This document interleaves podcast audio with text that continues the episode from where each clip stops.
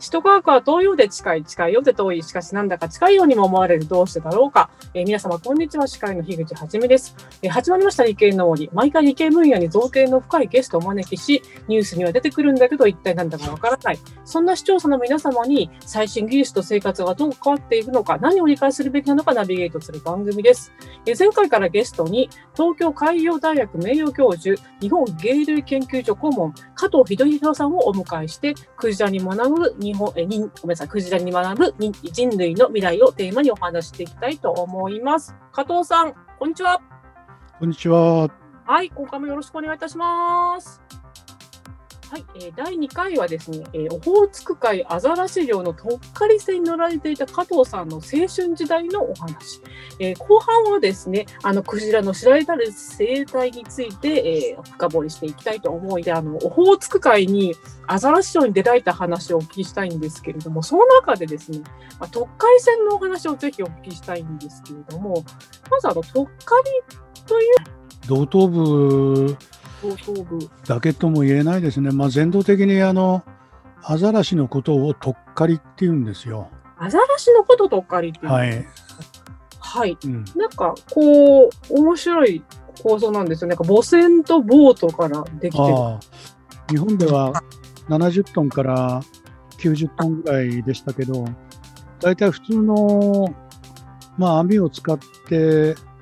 やる漁業を、まあ、現役引退してあとはあのどこかであの静かに余生をっていう段階の船がやってくるんですね。えー、ですからあのアザラシは流氷についてますので流氷まで運んでいけばあとは、うんうん、あとは氷と風があの動力になるよっていうような感じのあれなんですね。結構荒っぽい使いなんですけど大体紋別ですね、位置分かりますか？紋別。紋別外外沿岸ではまあ大きい都市ですね。はいはいはいはいはい、はい。網走から稚内行く途中にあるまあ中核都市ですね。大体本拠があって、まあ、網走の場合もありますけれども、え大体乗員、そうですね、ハンターも入れて15人ぐらい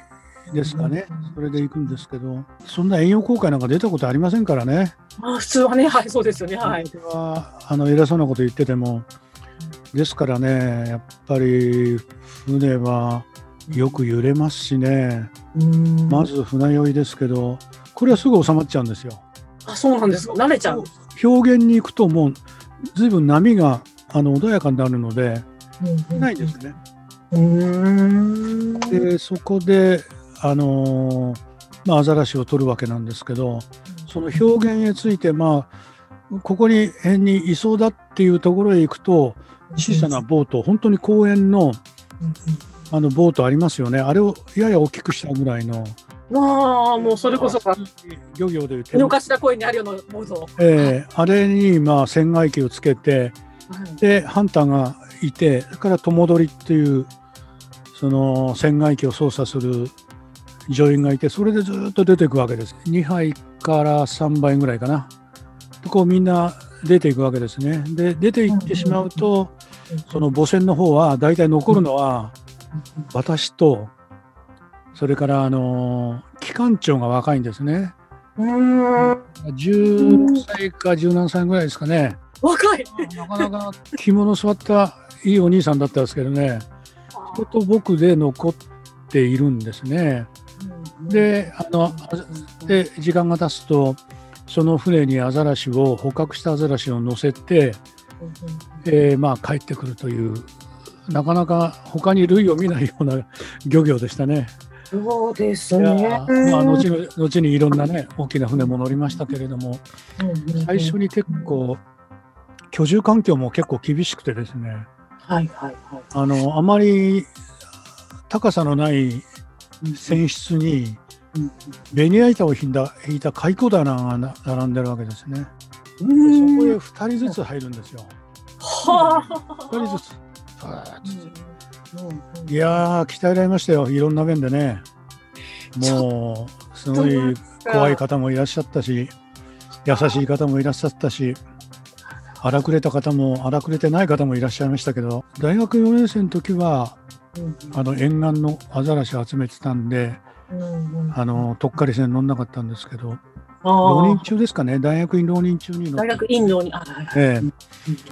え、で、いろいろ人生鍛えられましたね。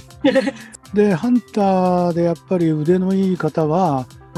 北方少数民族の方がいらっしゃったんですね。でその方は、うん、あの戦前、樺太の、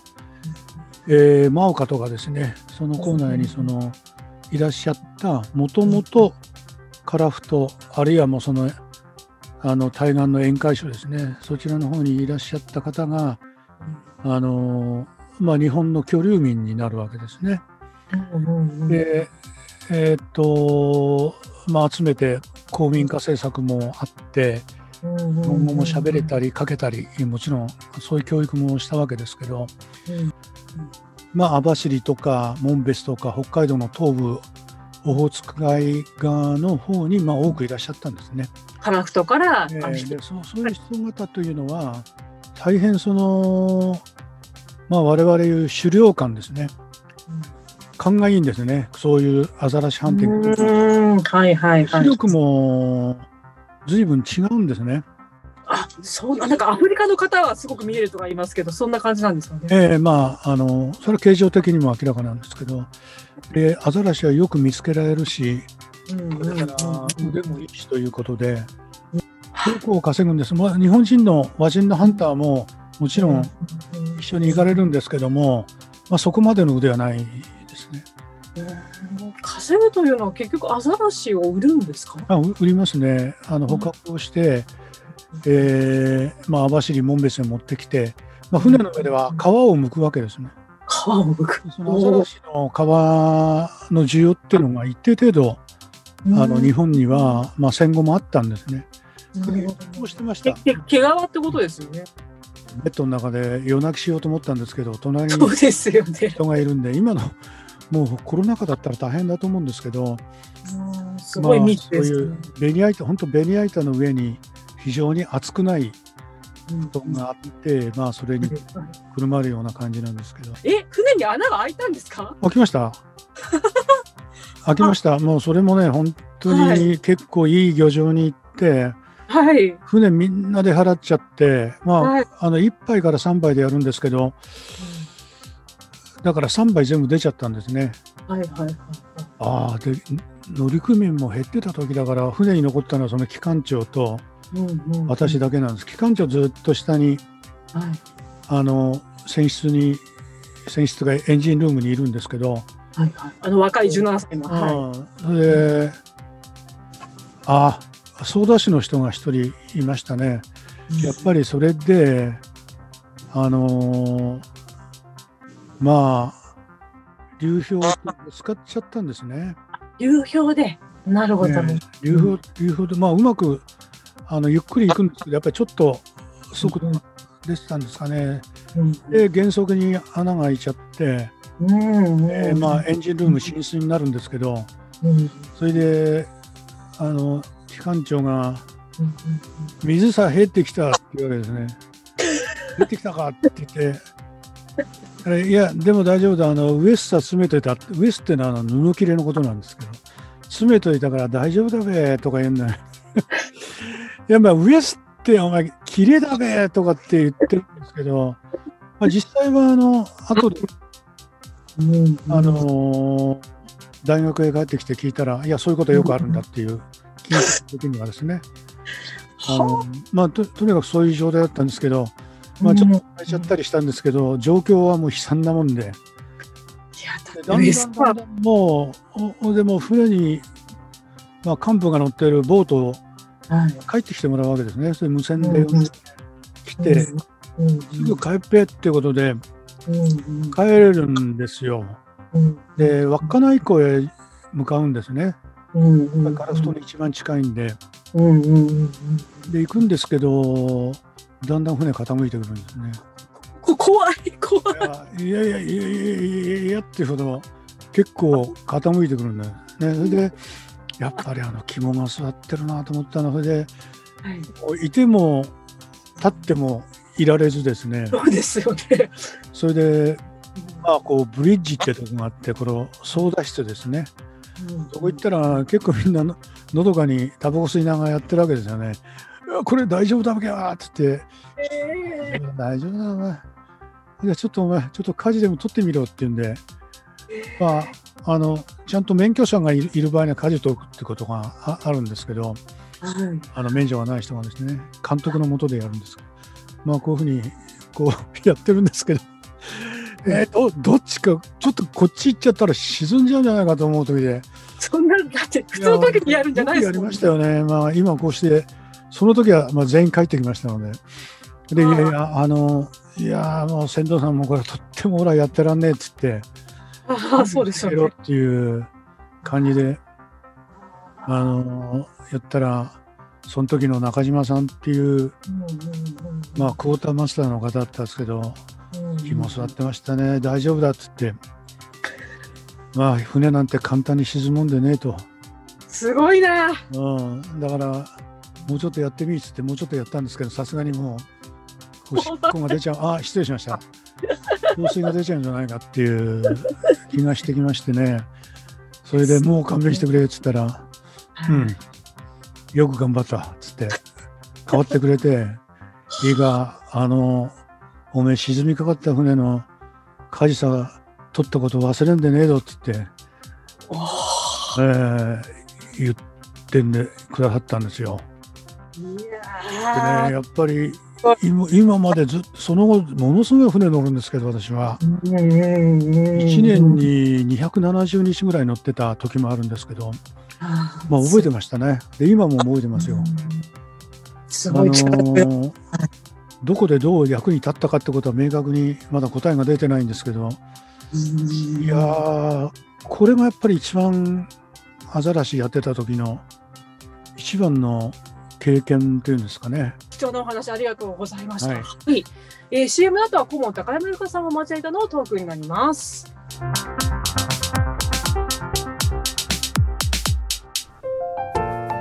あなたの動画をアップすると企業からあなたに面接依頼が届きます。逆指名型就活サイトスタートライン TSE は鎌倉 FM を応援します。マイナンバー管理システムの老朽化。ご相談は新クライアント総研へ。新クライアント総研は鎌倉 FM を応援します。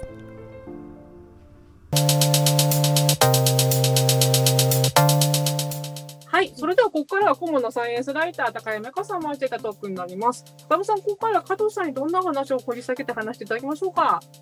はい、こんにちは、高山由香です。よろしくお願いします。あの前回のお話を伺ってずっと気になっていることがありまして今日は海に住んでいる大きな魚っぽいものについてちょっと詳しくお尋ねしたいと思います。はいはい、あの今回メインのテーマがクジラでクジラの研究をされている先生でクジラとイルカが実はまあ一緒だよっていうところまでお伺いしたのが前回ですよね。で同じようになんか似たようなフォルムで似たような場所に同じようなスケール感で住んでるものとしてサメがちょっと気になってましてで特にあのジンベエザメ水族館に行くとこう大きなひしゃくで口の中に粉っぽいご飯をこう入れてあげるみたいな見せてもらったりしてとてもよく似てるんだけどあちらはサメでで片やクジラっていうのでちょっといろいろ似てる違うっていうお話をなんか聞いてみたいなと思います。うん、いやさすがの質問ですね。恐縮です。あの結構本質をついてると思うんですね。それで最終的に行き着くのはまあ鏡を見てため息をつくことはねえだろうっていう要するに、形なんてものは生き物の形なんていうものはすごいフレキシブルなんですよ。それで一番合理的なものにも、ともに、まあ、ジンベエザメもね、はい、あのー、まあ、まあ特にヒゲクジラもはい、同じようなものを追求してたっていうのは事実なんですよね。それであとはですね水という環境が大きく影響してるわけですね。はい、ですから水の中にいるので、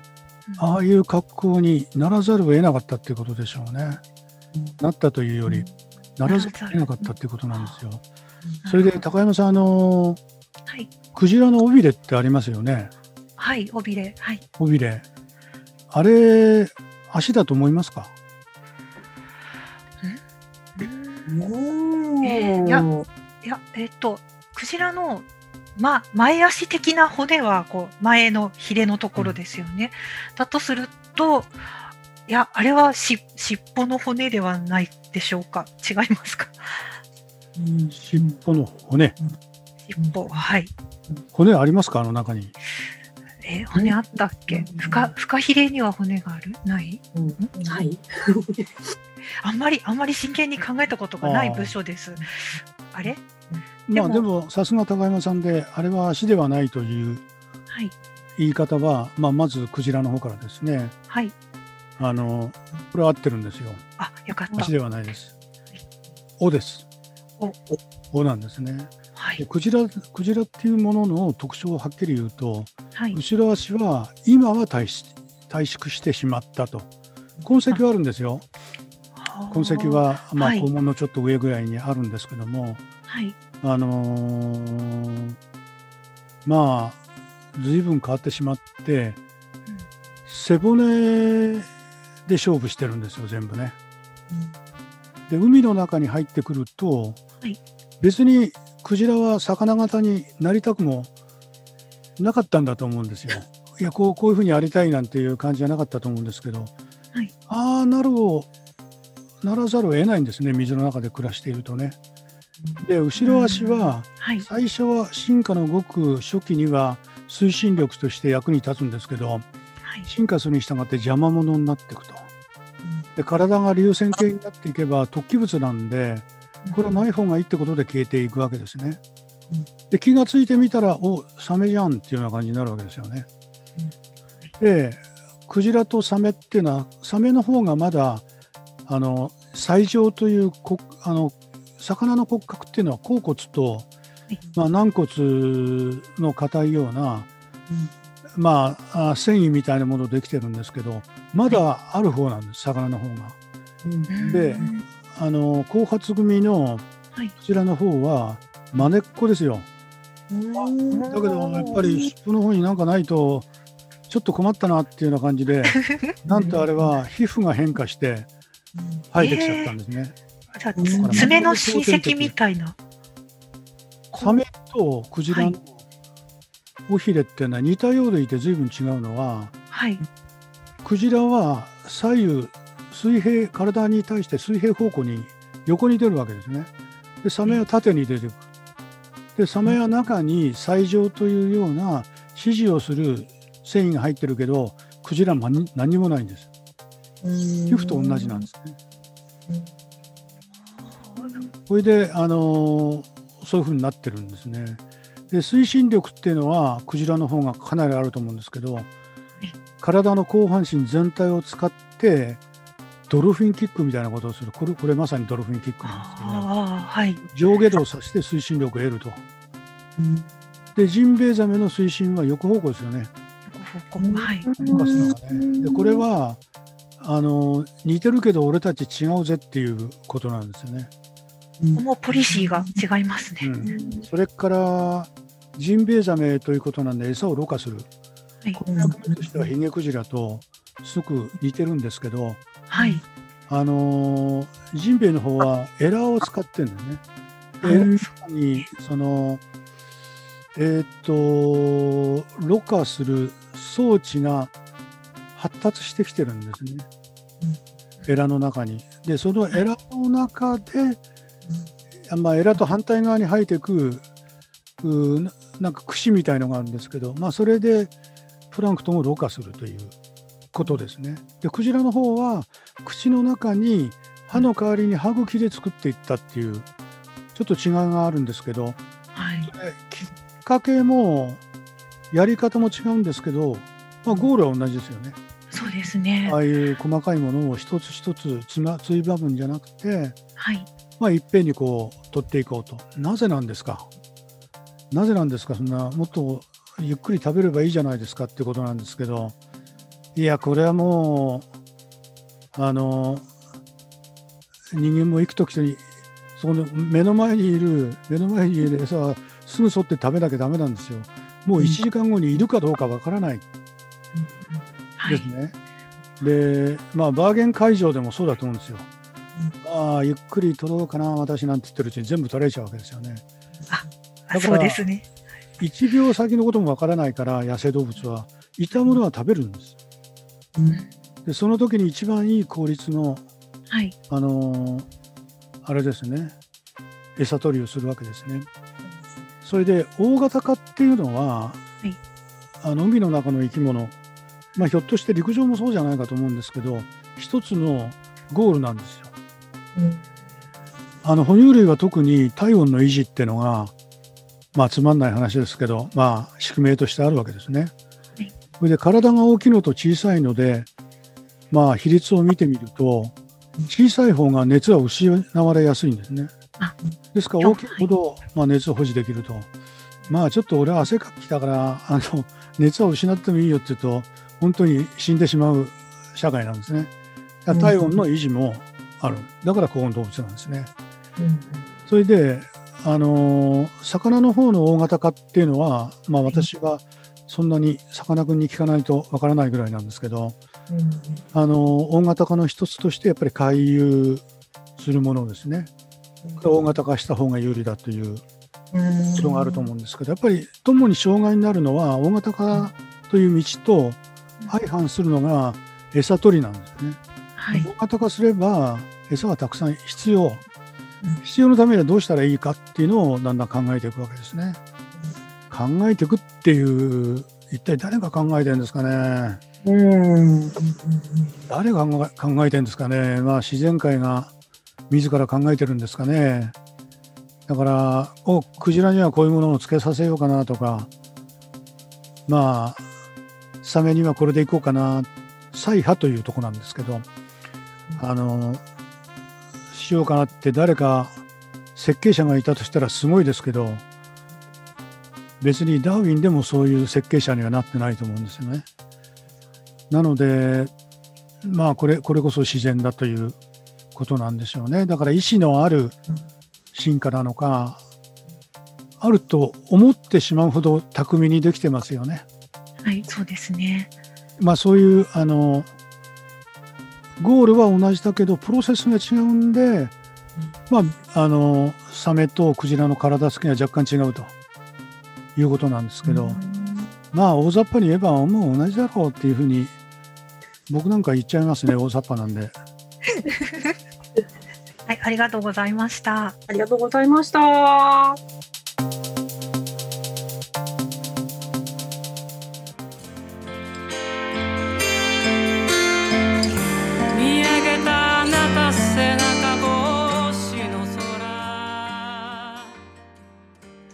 ことですね、まあ、今回もで、都会線のね、あの、非常に聞いたことのないような面白い貴重なお話と、えそれから、まあ、サメとね、確かにサメとクジラは何が違うんだろうっていうようなお話をしてきたと思うんですけれども、まあ、今回はじゃあ奥野さんの方から、奥野さんいかがでしょうか？はい、高山さんのご質問、私もずっと長らくすごいあの疑問に思ってた点なんですが、非常に体系立てて説明聞いたら、ああ、なるほどというのがよくわかりました、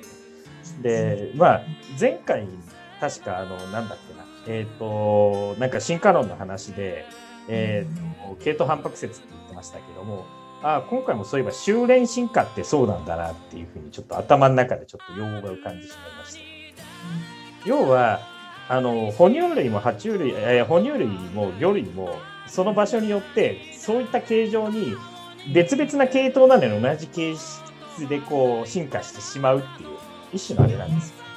で、今は、なんかあのー、もう、なんていうのか、絶滅しちゃったけど、爬虫類も実は昔魚類、魚類って言って、まさにあの、サメっぽいこう形に進化した恐竜も三畳紀か、なんかジュラ紀の手前までいたっていうふうに聞いたことがあるんですけども、